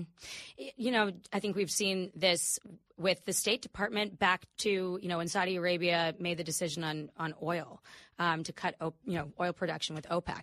Um, you know, there was shock and anger in the White House about it. Still, even when he was candidate Biden, yeah. from when he said pariah nation. Right. Right. But there was shock and anger that this could have happened um, because they'd had their, you know, diplomats and their, uh, you know, energy envoys having these conversations and saying, look, we, this isn't going to happen. Right. And they got fooled, um, plain and simple. And so I, I wonder, you know, how Blinken is is dealing with the, the China element where you've got the White House saying they still want to reschedule this Beijing trip. Um, I don't know how that happens when you've got this escalated rhetoric around the Taiwanese president visiting uh, New York and Los Angeles. I mean, they're, China's warning of retaliation. I don't see them taking their foreign minister and setting up a meeting anytime soon. But it was their spy balloon that canceled the trip, postponed. Right. Right. So yet we're asking for to get it back on course. This is just all weakness. Admiral Kirby yesterday making his, uh, who seems to be asserting himself more and more, especially when it comes to national security. This is his stance yesterday with the Taiwanese president, almost apologetic. Cut fourteen. Taiwan President Tsai Ing-wen begins transiting the United States today. This transit is consistent with our long-standing unofficial relationship with Taiwan, and it is consistent with the United States' one-China policy, which remains unchanged. It is Taiwan's decision to make these transits based on their own travel. Transits are not visits. They are private, and they're unofficial. Right. Making sure. I, I hate the verbiage because I, because it's we're not dealing with the U K. This is not a friend, and they only look at that as weakness. I, th- I think I see it in, in two different ways. I, I, part of me understands why Kirby is really wanting this to be on Taiwan, not on the administration, and to make it clear to China or whoever's watching that this was a decision by the Taiwanese to come here and make an unofficial visit with lawmakers of her choosing. Um So that it doesn't appear to be, you know, something that the Chinese could say, oh, the Biden administration is ratcheting up the tensions between these two countries and, and making a claim, you know, or, or supporting Taiwan independence. I don't know, you know, if it, how that's going to play for uh, the, the White House. But you did see, for instance, when Speaker former P- Speaker Pelosi went to Taiwan, China had major war games around Taiwan after that happened. Um, and I think they're trying to avoid that happening again. The White House is trying to, you know, d- discourage that from happening and make clear that this visit is is a, you know, Taiwan. Well, I know, I know, but but the downside to that is, look, we're able to intimidate the administration to change the nature of the visit, outline and underline that this is not aggression. Mm-hmm. And that, to me, has shown only to breed more aggression. I'll give you an example. I think one of the worst was when our troops, the nine hundred troops we have in Syria, got hit. The first thing we hear is we are not looking for war with Iran. Excuse yeah. me, you just bombed us and killed an American contractor. The first step can't be backward. And we don't seek competition with uh, China, or we don't seek conflict with China. It's always a, you know, we we aren't trying to piss anyone off here. Um, right. De- declaration before they get into the uh, defense statement. So, yeah, and I just think it breeds weakness. I wish we lived in a different world where we were dealing with France and the U K and we could rationalize with Australia. Uh, France got mad at us, you know, about the nuclear sub thing. We know that. So that I understand. Hey, guys, we don't want to rattle the cages. We've been good partners, but they have not been honest brokers with us. So I just find the whole the stance fascinating. And I think Admiral Kirby's in an odd spot, so much better than K G P, so much more savvy in front of the microphone. But as an admiral, he has to know how this looks. Well, I also think, though, that there's something that the administration can take advantage of when you've got the separation of the executive branch and then the legislative branch. Remember, they let Pelosi, when she did Taiwan, hold the bag on that. And they were happy to let that happen. And I think McCarthy, if he speaks with her, uh, the, the Taiwanese president in Los Angeles, as as she's expected to, as he's expected to, um, will give a very strong statement of where the U S stands on, on this issue. Maybe one that the president could not say without, you know, incurring the wrath of, of China and possibly, you know, putting Taiwan in the crosshairs. Uh, or at least that's what China is threatening to do. And I think if you do learn from our past, what happened uh, when when they first took Crimea, uh, Barack Obama was president of the United States. Uh, we didn't do anything. Mm-hmm. And then when they asked for some material, we gave them blankets. M R Es and blankets. So Trump came in and gave him training and gave him uh, gave him some weapons, all right? But what would have happened had they been able to put a decent weapon system in, had they had HIMARS in their arsenal? Might Vladimir Putin said, yeah, this is probably not a good idea. But we haven't seemed to have learned anything because I guess three years ago, Taiwan ordered the necessary missile defense that we okayed, but we haven't delivered on it yet. What happens when we don't deliver proper deterrence? You get an invasion. Well, I, I think that across the spectrum, I mean, the war in Ukraine has really been a wake-up call for many countries about stockpile concerns and military readiness. Um, that is a, an issue that I think no one had a, a full grasp of until now, because we were always looking to a potential future war to be focused right. on cyber. You know, you, we always thought it would happen in a, a sort of a different sphere than than we're watching it right now. So, you know, how, how you respond to that, though, and, and prepare in the future is going to be the, the measure of right. a, con- a country's worth. Uh, and Jacqui Heinrich is, is kind enough to come in before we put her back on the assembly. Are you going to stay for tomorrow? Stay here? Are you staying here? No, I'm going oh, back not? to D C tonight. I'm at the White House tomorrow. Oh, okay. We'll see if I can get you to stay here. I'm going to talk to some people on the break. Um, okay, so before you get on, uh, she's kind enough to come in. So the one thing that shocked me is I firmly believe this is uh, the Ukrainians have proven to be, and our, our foreign policy should reflect that we need to give them everything necessary to be successful, as much as they can quickly, not slowly, but quickly, so we don't they don't bleed out, so to speak. Mm-hmm. But the one thing that will neutralize all offense and support will be corruption. And the first thing that people point to is, uh, well, this country's had a, had a problem with corruption in the past. Let's make sure the billions that we're spending get to the right people. That's why I was stunned to see this from General Milley yesterday, cut twenty-eight. We do not have uh, any uniformed troops Uh, or civilians, for that matter, uh, accompanying Ukrainian forces in the front line. Uh, we do have folks working out of the embassy, uh, so they're working at the Ministry of Defense level, uh, and that's as far as our on uh, hands-on accountability goes. We do have some other uh, uh, means uh, through reporting that uh, the Ukrainians report to us, and I'll be happy to talk about that in a classified session, but the there are uh, some means and mechanisms of doing some accountability. It is not as rigorous as you might think. Hmm. Wow. The less, if you want to uh, cut your cut the knees off from uh, American support for Ukraine, tell them, the American people, this money's being wasted. Yeah, he would have probably been better off if he wanted to see support for Ukraine aid continue. Um, you know, talk about what kinds of uh, audits we do have, because there are some that, that I heard you know, Deloitte that, was hired to oh, to audit this yeah, stuff. Yeah, it's not like it's not happening. So he would have been better to to highlight some of that, because you're going to see, you know, support crater. You already have calls among, you know, some people on the Hill, Republicans, um, you know, saying that this this money should be going to the southern border. Um, you know, this is we're going to sink all of our money into a, an unwinnable war. Uh, also, you know, accepting that maybe uh, Russia will continue to hold the territory that it does, and, and that we should, you know, cut our losses. Cut our exactly. Um, but I, I don't see, think that uh, if he wanted to ensure that we, we continue to send the kind of support that we are doing, that he should have said it that way. Right, and that, that for the Rand Pauls of the world and the Matt Gaetz of the world who are not on board with this, and people here uh, that say uh, we shouldn't be backing the Ukrainians, despite the way they're fighting and despite the way Russians are fighting and how belligerent they've been. If you say to American, if your biggest supporters are saying, well, I can't guarantee you that the money that we're giving them is actually getting to help the war effort, it's, it could be over for them. Well, it, it really could, because we're also leading the world in all of this aid. I mean, when when we, you know, gave the approval on the, the tanks, then Germany was able to send the, t- the Leopards. You know, we, we By the way, M one they are Leopards. Arriving. Yes, they are. Um, so, but but NATO n- needs the U S to lead.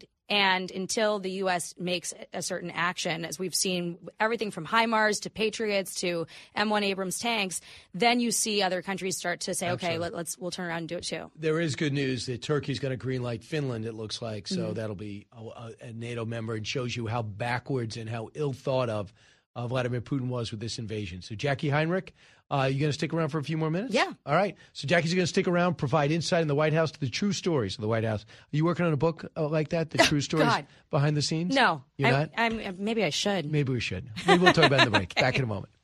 Diving deep into today's top stories, it's Brian Kilmeade.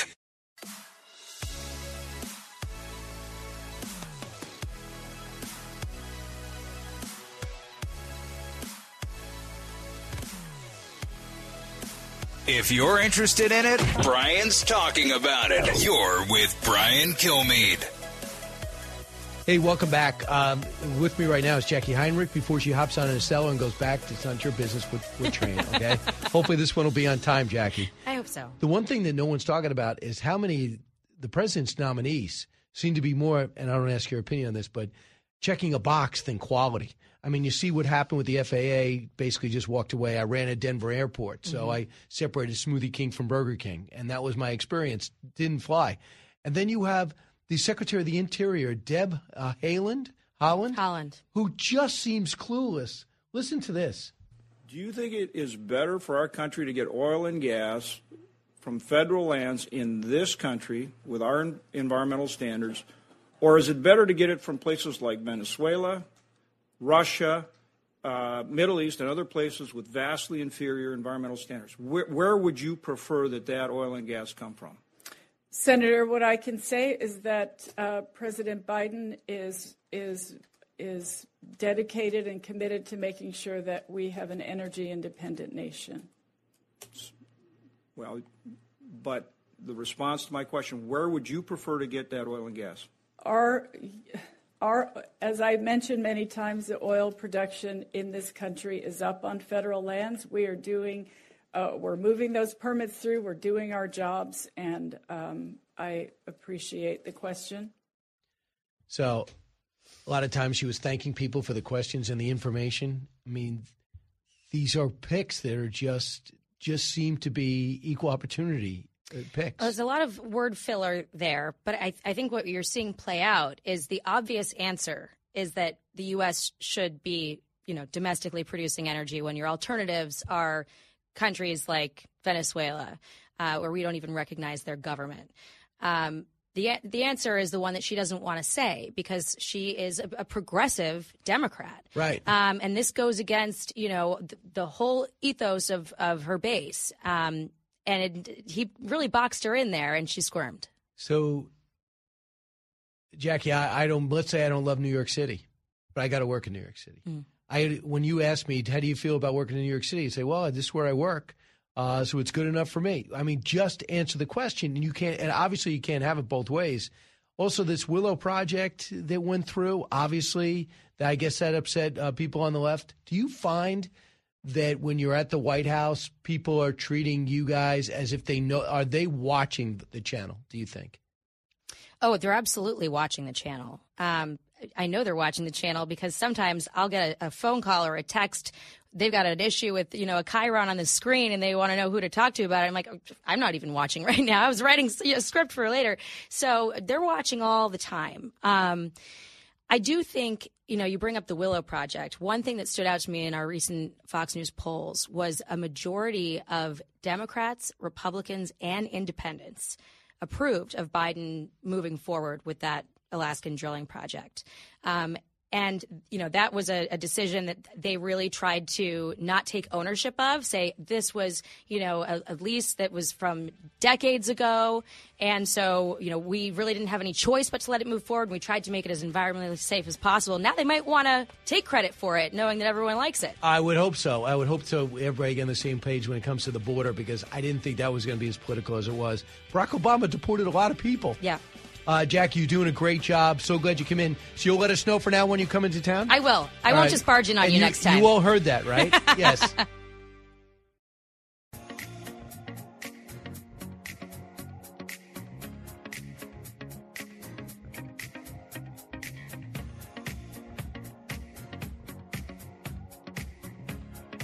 Radio that makes you think. This is the Brian Kilmeade Show. This is not a First Amendment issue because we're not trying to ban booty videos. I don't know if there's a better term for it, but that's not what we're trying to ban. This is not about the content of the videos that are online. It is about the dangers to the national security that are presented by the way that this company functions. And what he's responding to is the debate that was going on between Senator Josh Hawley, Republican, Senator Rand Paul, a Republican, and Rand Paul saying this is First Amendment, we have a First Amendment, don't do what China does. What I think it's apples and oranges. Senator Rand Paul is thinking that it's Facebook or, or you know, I guess it's Meta, uh, Facebook or it's uh, Instagram or it's Google. It's not a matter of that. That's something, it's an American issue. This is a national security issue. I'm just curious to see what Senator uh, uh, Rick Scott thinks about that. He's on Homeland Security, Armed Services, and Budget Committee. Senator, welcome back. Do you side with the the Florida senator, or do you side with the uh, Senator Rand Paul? Well, I think I think TikTok has to be banned. I mean, it's a national security threat, um, and, and it's as simple as that. I think we've got to take what China's doing seriously. Uh, whether it's TikTok, whether it's Chinese drones, whether it's Chinese spy balloons, whether it's sending Chinese spies across the southern border, we have to understand that China, communist China has decided to be our enemy.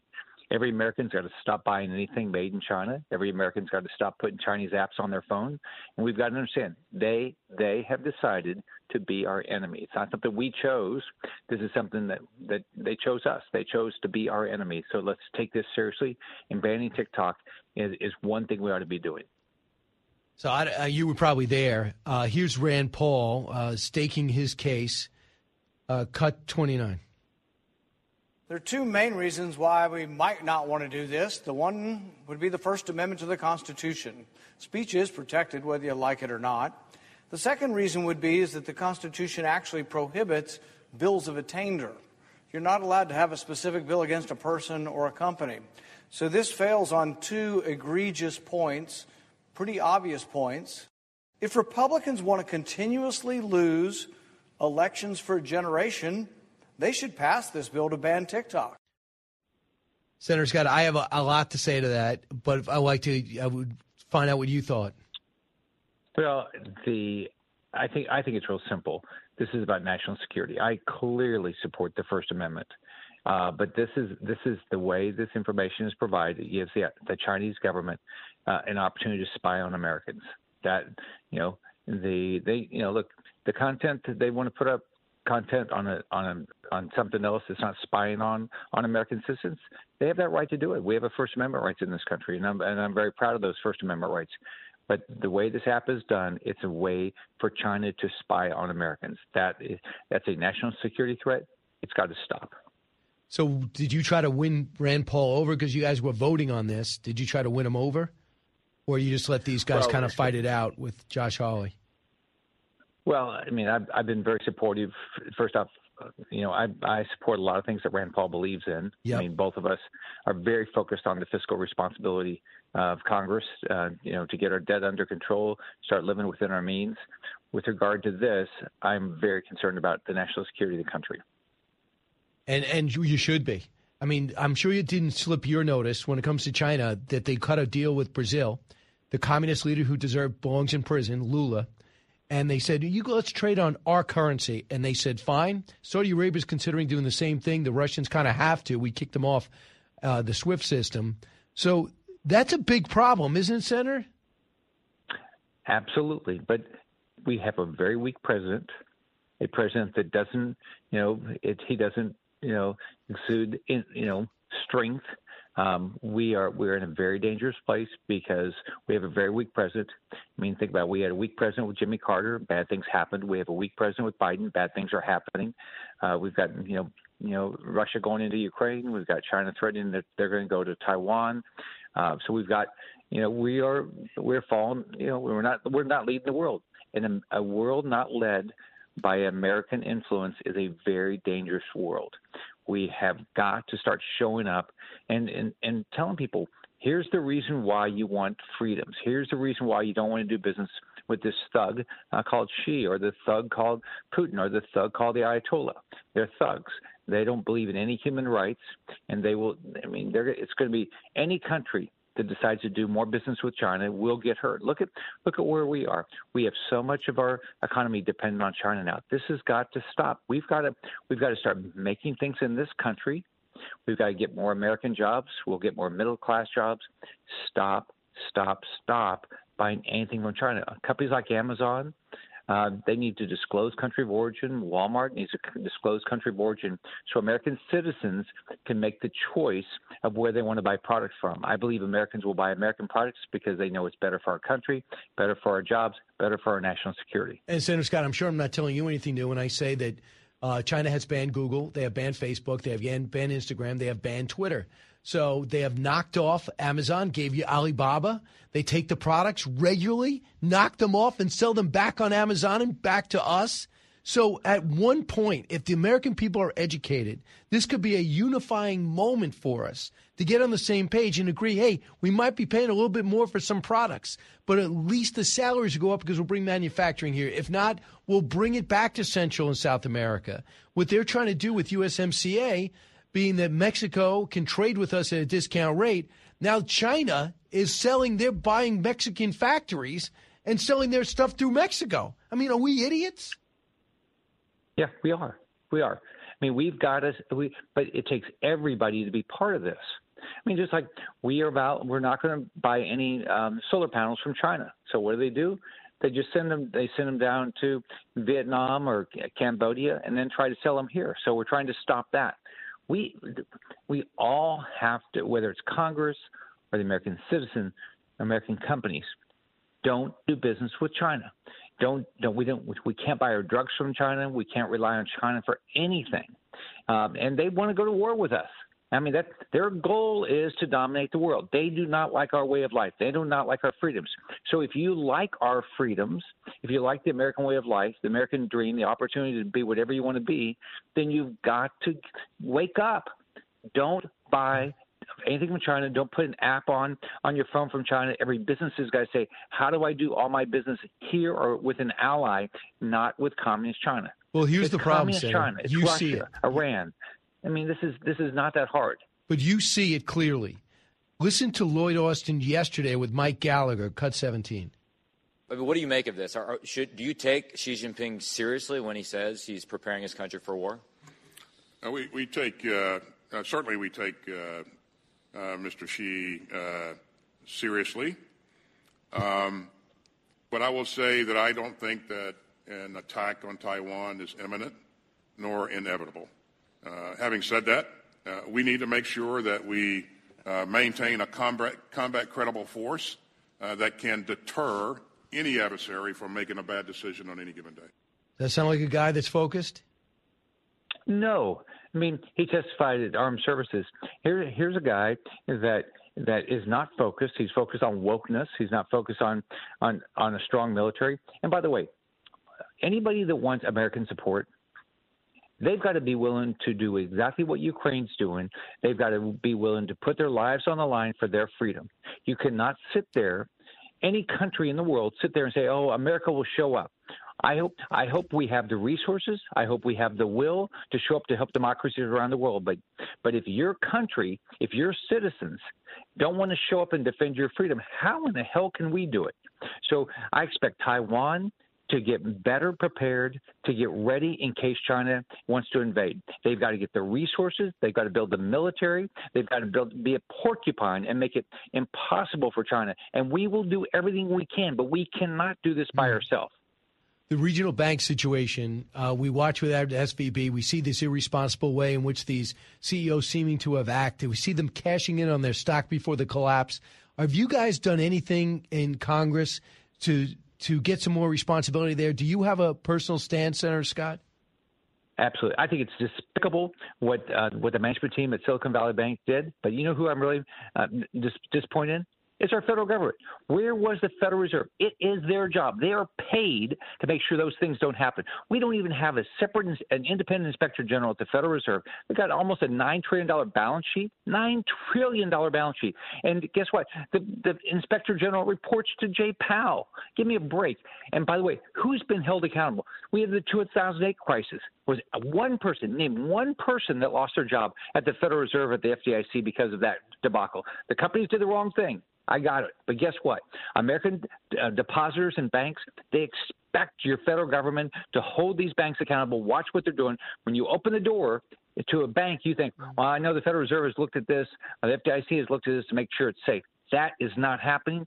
This has got to change. It's Jay Powell's responsibility to do this. He better hold people accountable, or why does he have that job? So in twenty eighteen, you guys uh, took the pressure off a little on these regional banks on their request, saying the stress tests were too cost prohibitive. It wasn't possible to treat them the same way as the bigger banks. Do you regret that? And is there anything going to change?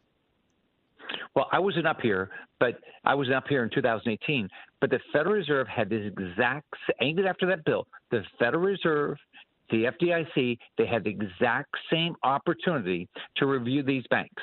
They decided for whatever reason not to do their job. They need – the you know, the employees of the Federal Reserve, they have to look in the mirror and say, what did we do wrong? And guess what? If you do something wrong, mm-hmm. you lose your job. Something happens. There has to be change. Have you heard – here's what you haven't heard from Janet Yellen and you haven't heard from Jay Powell. We've reviewed every bank in this country, and they're all safe, and they're totally different.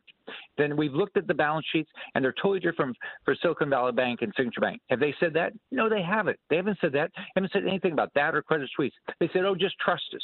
Why would you trust the same people that said inflation was transitory? I don't trust them, and they better get their house in order. We're gonna, I'm, I'm working with Elizabeth Warren. We will have a bill that will have an independent inspector general at the Federal Reserve. We have got to get to the bottom of this, and people have got to be held accountable in the federal government for allowing those banks to go under when they knew this f- for a long period of time and sat on their butts. Right, twenty nineteen did the wrong thing, yep. But your government didn't do their job. Well, as, as Silicon Bank was told in twenty nineteen and twenty twenty-one that you got a problem, and the interest rates were not a surprise even to me. Uh, finally, Senator, I was just outraged by Mayorkas, his testimony uh, on Capitol Hill, I think it was two days ago. Anything going to change at the border except for him being incompetent and Biden having a no credible policy? No. I mean, he's got Microsoft come testify at Homeland Security. He lies. He says the border's secure. The border's wide open. Go to the border. You can just walk across all over the border. We don't know who's coming. We have terrorists. We have criminals. We have people who won't come live our dream. They should come here legally. I, I'm from an immigration state. I believe in legal immigration. But these criminals, these terrorists, people that come here legally, that is wrong. We have laws. And I'm, look, I here's the way I look at it. I don't know how we're going to secure this border unless we take our military. It seems like we're going to have to do something to get this under control. The next president will, because this president, Mayorkas, they do not care for whatever reason. They don't care about seventy thousand people it. dying of fentanyl overdose. This is ridiculous. Uh, and by the way, they're saying that you guys aren't funding the border. Republicans aren't funding the oh, border. Oh, yeah, right. What is he basing yeah, right. that on? No, he's not. I mean, I mean, it's just statements. It's, it's just pure B S. By the way, is there budget? Ask for the money? No. And by the way, they they they want to, they want money to process people through faster. That's what they want money for. They don't want money to secure the border. They made the decision not to put up the gates. They made the decision to turn off the electricity. They made the decision to shut down the the tethered um, drones that are, are watching people come across. They, the Biden administration, Democrats, Mayorkas, do not care about your safety. So we got terrorists here, we got criminals here, and we got unbelievable amounts of fentanyl coming to this country. So seventy, that means probably seventy thousand people. What in God's green earth are they thinking? I mean, that's somebody's family member that died, somebody's kid or, oh, yeah. or brother or, or son or daughter or something. This is ridiculous. It makes you so mad. Last question. Parents. Have you endorsed President Trump or Governor DeSantis or Nikki Haley or any of the Republicans yet? I'm, no, I'm focused on – I'm running for re-election in the Senate. Uh, next November, and I'm focused on uh, my race. Anybody wants to uh, be helpful, hope they'll, uh, you know, volunteer, help us. All right. Uh, Senator Rick Scott, always educational. Thanks so much, sir. All right. Take care. See you, Brian. That is a senator that wants to make a difference. Uh, back in a moment, you listen to the Brian Kilmeade Show. It's Brian Kilmeade.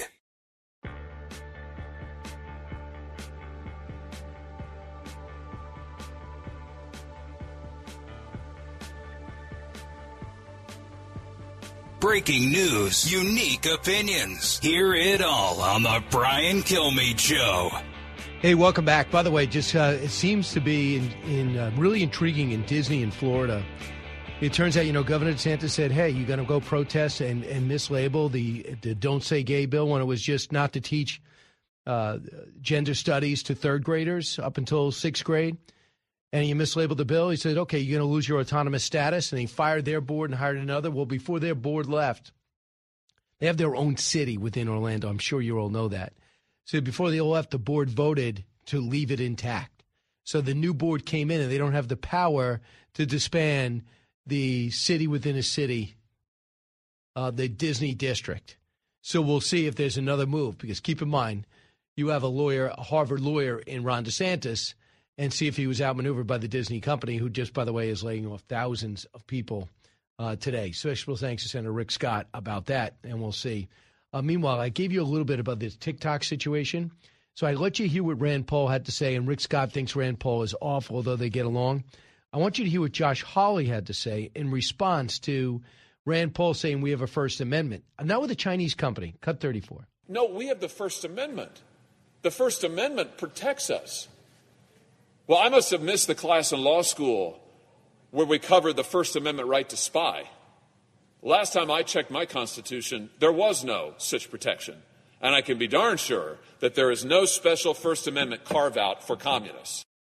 Look, there's a report now by from Dan Lipman that the administration knows the right thing to do, in my view, is to cancel TikTok and do everything because it's a spy device. But they also know people eighteen to thirty-four are on it, and they want that vote, and they think they have that vote.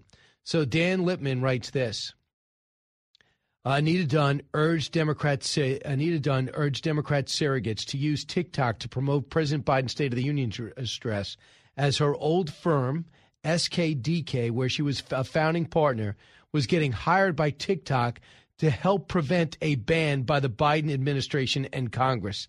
Think about that for a second. So the administration not only is having TikTokers in on Saint Patrick's Day, and Admiral Kirby's got to say, well, they're not using a government phone. It's banned from government phones. It's banned from Pakistan. It is banned from India. It is banned from the U K. But when it comes down to our security, we have to look out for it, unless, of course, young people use it.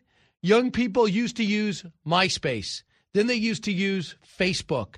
Then they used to use Snapchat. Then they used to use uh, Instagram. And then they moved on to TikTok. The algorithm, according to these cyber experts, is genius. It's great. We could do it, improve on it. We started this whole thing. We can improve on it. Ban it. But just as how disingenuous this administration is. You can't even say they just didn't know it all. They were all on the same page. This is the head of communications who's very tight with the president. The president does whatever she wants. One Nation coming up on Saturday. I know it's Thursday, but it's, don't forget, eight o'clock, repeated again at eleven.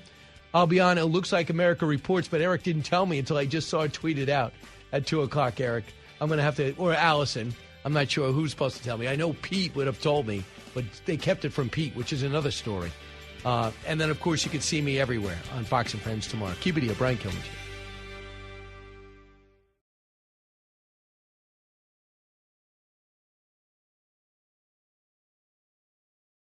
Listen to the show ad-free on Fox News Podcast Plus, on Apple Podcasts, Amazon Music with your Prime membership, or subscribe wherever you get your podcasts.